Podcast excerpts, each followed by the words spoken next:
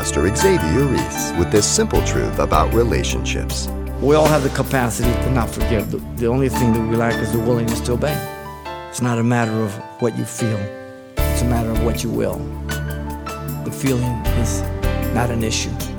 Recognizing God has forgiven me for all my sin. Colossians 3 13 and 14, he says, even as Christ has forgiven you in the same proportion, the same degree.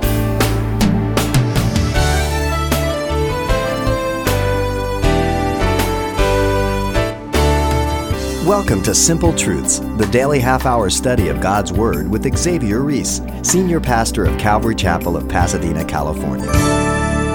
Can you imagine a BLT sandwich without the bacon? What about a football team without a quarterback?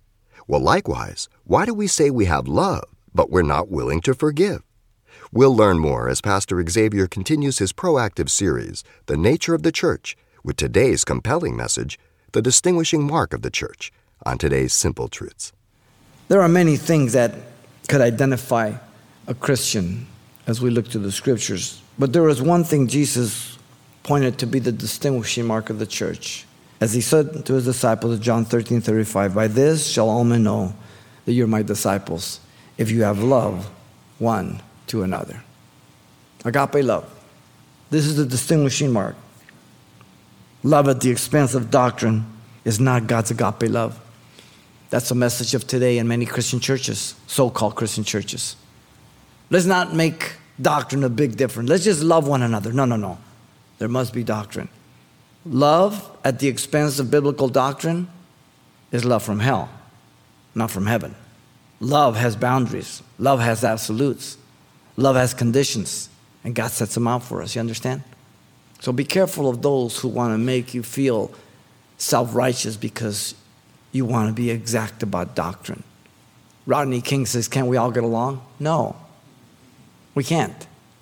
We can get along if we are Christians, if we agree with God.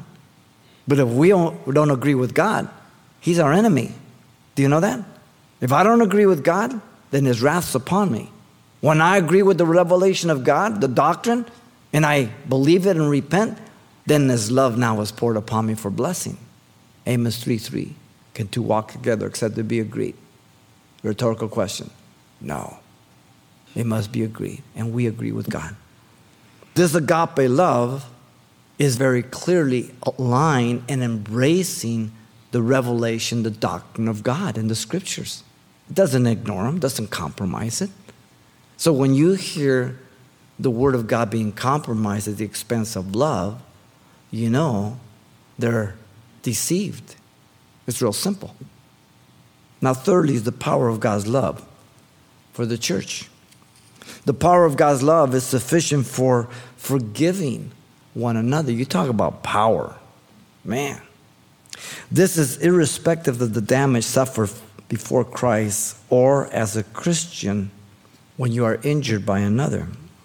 Recognizing God has forgiven me for all my sin. Colossians 3 13 and 14. He says, even as Christ has forgiven you in the same proportion, the same degree. This is not an option, by the way, it's a requirement of Christians. Forgiveness is not my choice, it's my duty, it's my obligation when there's true repentance, you understand? When you come and say, Listen, can you forgive me for this? I cannot say no. I have to take you at your word that you are sincere and genuine, and I'm to bestow that forgiveness to you and say, Brother, you're forgiven. Let's pray together. Give me a hug. And I'm not going to worry about, oh, I'm going to be looking. I just let it go. If you're not sincere, it'll show up. But that's between you and God, you understand? The ability to forgive is based on the fact that I have been enabled to cope with all things pertaining to life and godliness by the divine nature in 2 Peter chapter 1 verse 3 through 4. All things pertain to life and godliness. All things to life, all that God allows and all that comes to my life and how I'm supposed to respond and can respond. Godliness. God knows all that will ever come into my life. God knows what He will allow in my life. And God has enabled me to pass all the tests. Now, whether I pass them is my choice. but He has enabled me to pass them. You understand? Because whom He calls, He enables, right? So I make the choice. Am I going to yield to God's love or not? Will I obey or not? I can't blame God. I can't blame other people. I have to blame myself. I'm the one who chooses not to yield to God and to obey Him. Now, when I do so and I forgive and I yield to God, this doesn't mean or imply that there will be no pain or suffering. You can count on it. Because as long as I'm in this body, I still love myself. and it's hard to deny myself, it brings pain. It's a painful thing to die. When people are in the hospital dying, they don't have a big smile on their face, especially if they're dying of a very painful disease. It's painful to die. Spiritually, it's the same thing. This does not mean that it will come easy, it will cost us our life of self. I'm obligated to forgive, as I said earlier, if you repent genuinely evident by your words and your action, I must forgive you. God does not require of me anything He does not require of Himself. God forgives no person who does not repent from their heart. So with me. Now, having said that, in other words, if you do not truly repent, and you never ask forgiveness of me. I release you in forgiveness because I don't want that sin to make me bitter against you.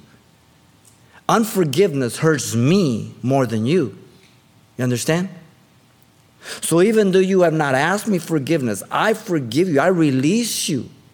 But I don't deceive myself saying that there has been complete reconciliation.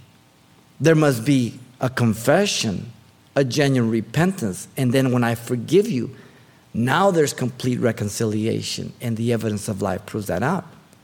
But even though you don't ask me forgiveness, I release you because I don't want to harbor bitterness and hurt me. You understand?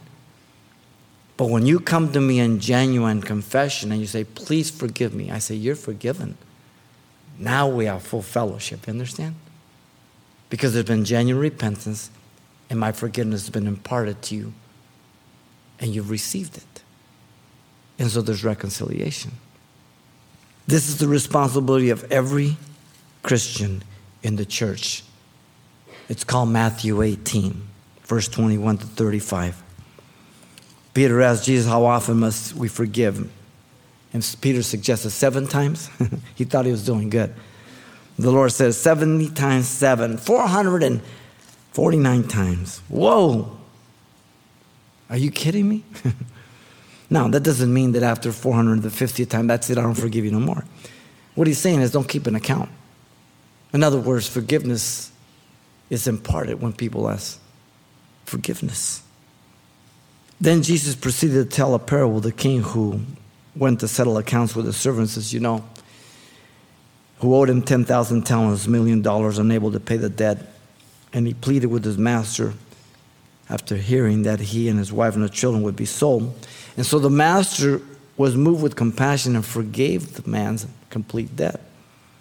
That servant then went out and demanded his fellow servant, who owed him a hundred denarii. He grabbed him by the throat and he demanded payment. Having no compassion, even though he was pleading, he threw him in jail. Another fellow servant saw what took place and he came to the master and said, and told him exactly what went on. And the master told that evil servant, You wicked servant, I forgave you all the debt because you begged me. Should you not have had compassion on your fellow servant just as I had pity on you? And the master delivered him into the torturers until payment was made. You don't want to be there. Jesus said, so my heavenly Father will also do to you if you, from your heart, do not forgive your brother's trespasses. Not sins, trespasses. Matthew 18 35. And by the way, Matthew 18, it's the innocent party that approaches the guilty party. Because the guilty party doesn't think they're guilty. if someone has a trespass against you, offense against you, you go tell him his fault. You can see clear. So you beseech him to repent, to see the fault, so you can be reconciled. You understand? We all have the capacity that we're talking about here to not forgive. The only thing that we lack is the willingness to obey. I caution if you are committed to agape love, it will cost you dearly, as it cost God to forgive us. It cost him his life. It's not a matter of what you feel, it's a matter of what you will. The feeling is not an issue. The power of God's love makes us humble when we see this power at work in forgiveness. After the example of Christ, Philippians chapter 2, verse 1 and 2, he's that servant. The believers to put on the mind of Christ. Let this mind be in you, which is in Christ Jesus says. There is no exception. It is a command for every Christian. What's the mind? That being in the form of God, he didn't think it robbery to be equal with God, but he emptied himself of his glory, not his deity, and became obedient to the death of the cross. And for that reason, a name has been given to him above every other name, that the name of Jesus, every knee shall bow, every tongue confess that Jesus Christ is Lord. Wow. God becomes man to wash feet and die for sinners. Can you handle that? That's what I'm to do. The mind of Christ. Matthew 5 3 says, Blessed are the poor in spirit, for theirs is the kingdom of God. This implies they understand their bankruptcy to be deserving anything from God. They're bankrupt, they can't work for salvation. They come by the grace of God. God resists the proud, He gives grace to the humble. Proverbs 3:34, 1 Peter 5 5. We're to guard our hearts with all our diligence, and with all diligence, for out of it springs what?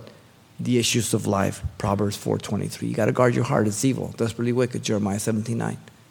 It's deceitful. Wherever your treasure is, there will your heart be also, Jesus said. Matthew 6:21. Notice he said where your treasure is, not where your heart is, your treasure will be. Where your treasure is, your heart will be also. What is your treasure? If it isn't Jesus, your heart will be somewhere else. It's just real simple. After the servanthood of Jesus, he's the model, that form of a servant. Pride is the heart of sin, but love is the heart of humility, always. Now, the power of God's love allows us to give of our material gain. It's part of God's agape love. The Macedonians in 2 Corinthians 8 2 and 3 gave for the poor at Jerusalem, as you know, out of their deep poverty according to their ability, freely and willingly. In fact, Paul said, No, no, you guys don't have to get. Hey, don't do that, Paul. If the Jews gave us all our spiritual benefit, we want to share this little we have in material possessions. Wow.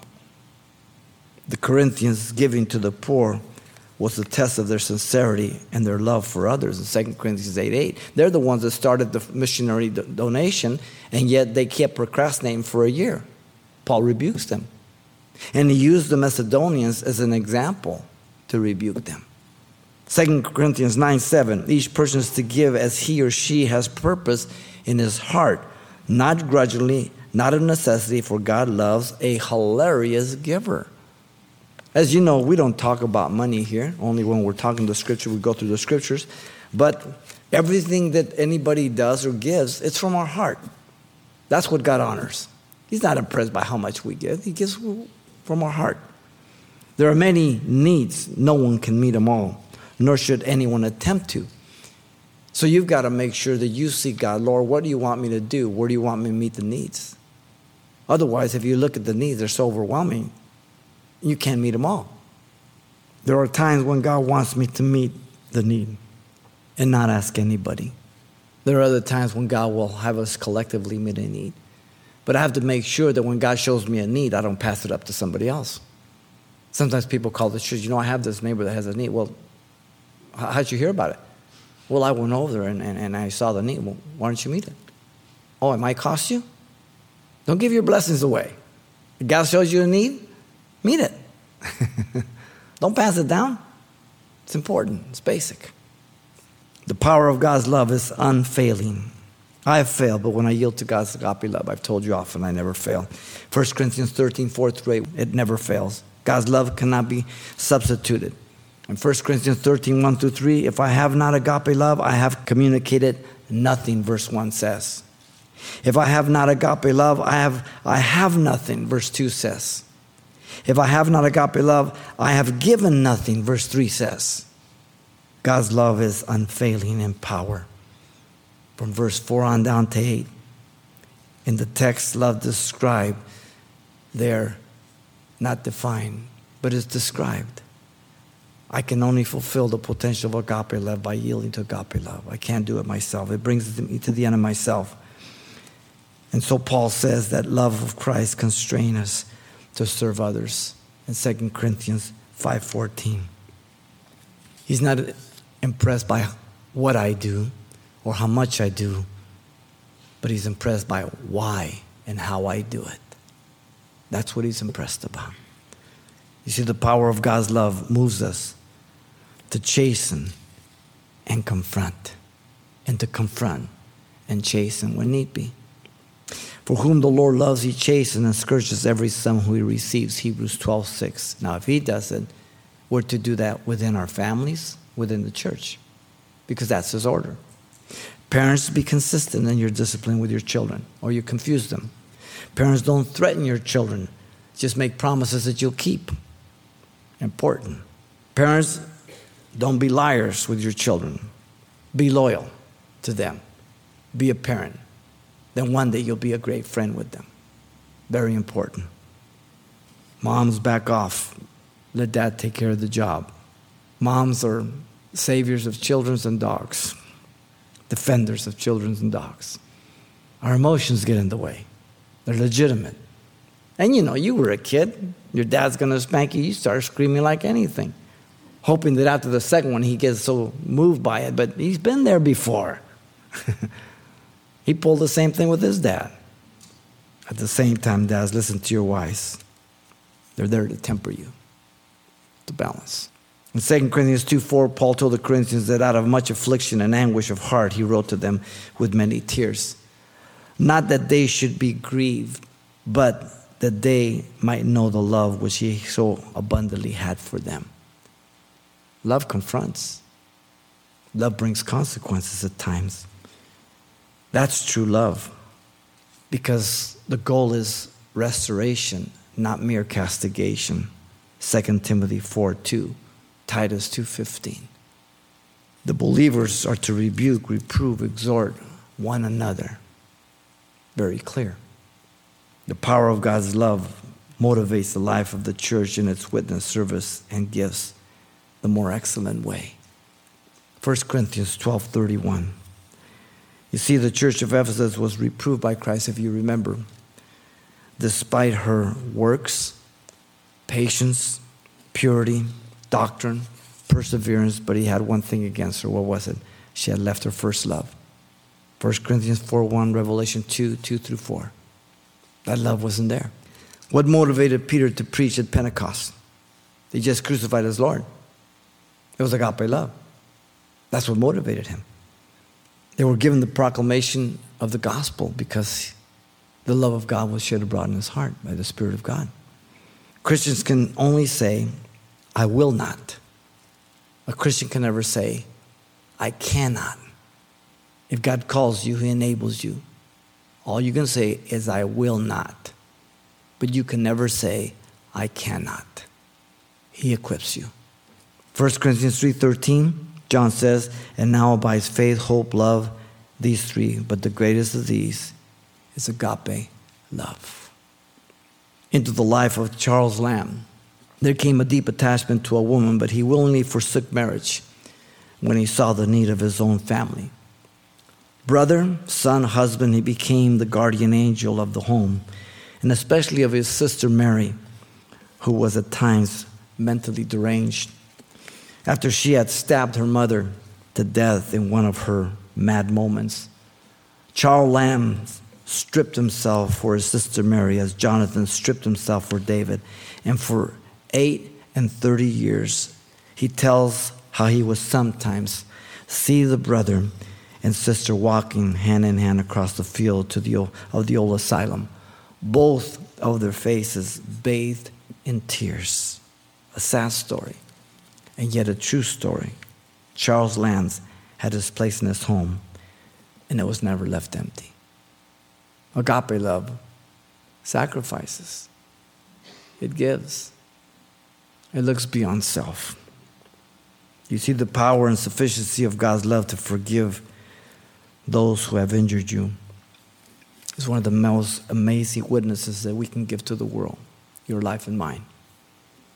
Matthew 6 12 says, And forgive us our debts as we forgive our debtors.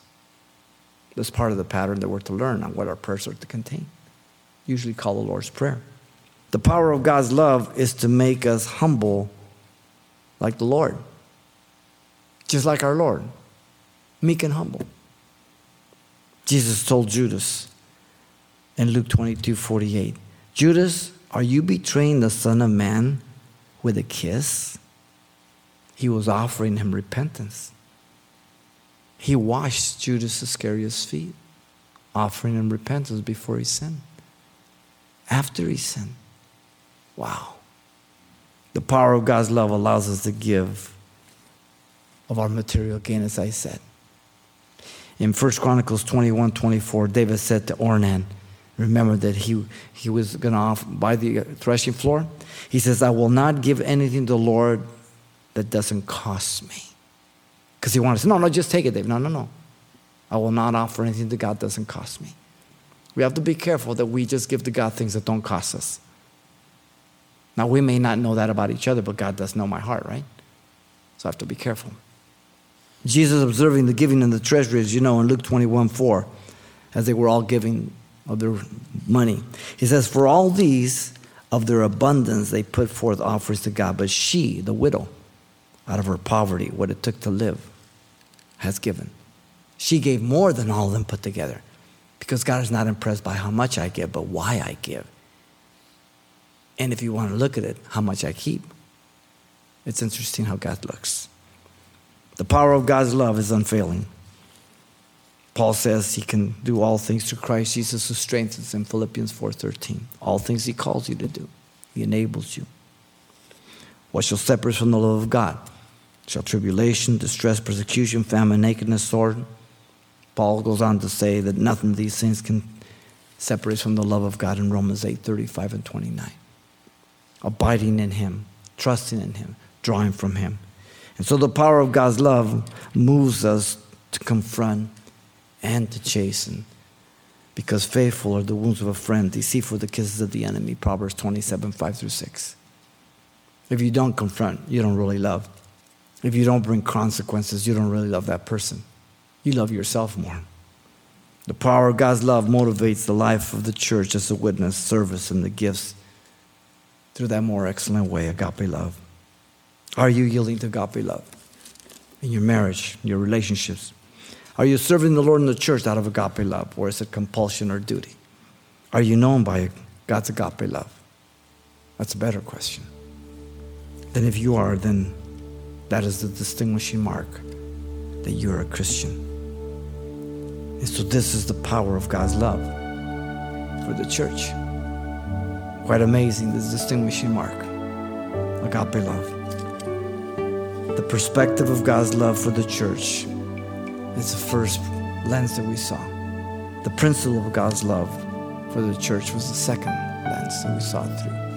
And the power of God's love for the church was the third. It gives us a good perspective all around what this distinctive mark is for the church of Jesus Christ and the believers.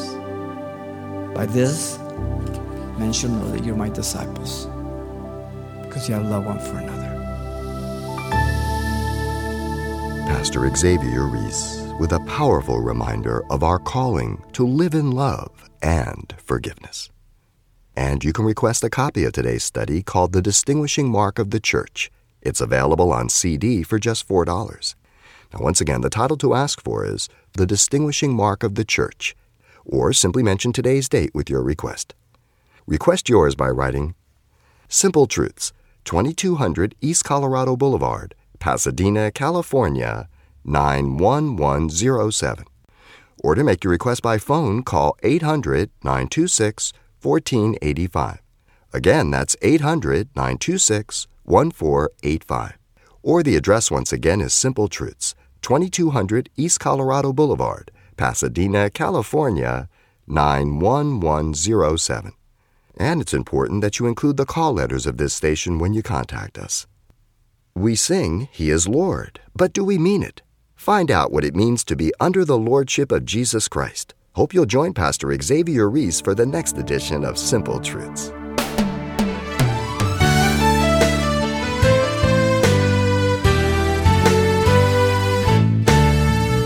Simple Truths with Pastor Xavier Reese, a daily half hour broadcast, is a radio ministry of Calvary Chapel of Pasadena, California. www.calvarychapelpasadena.com.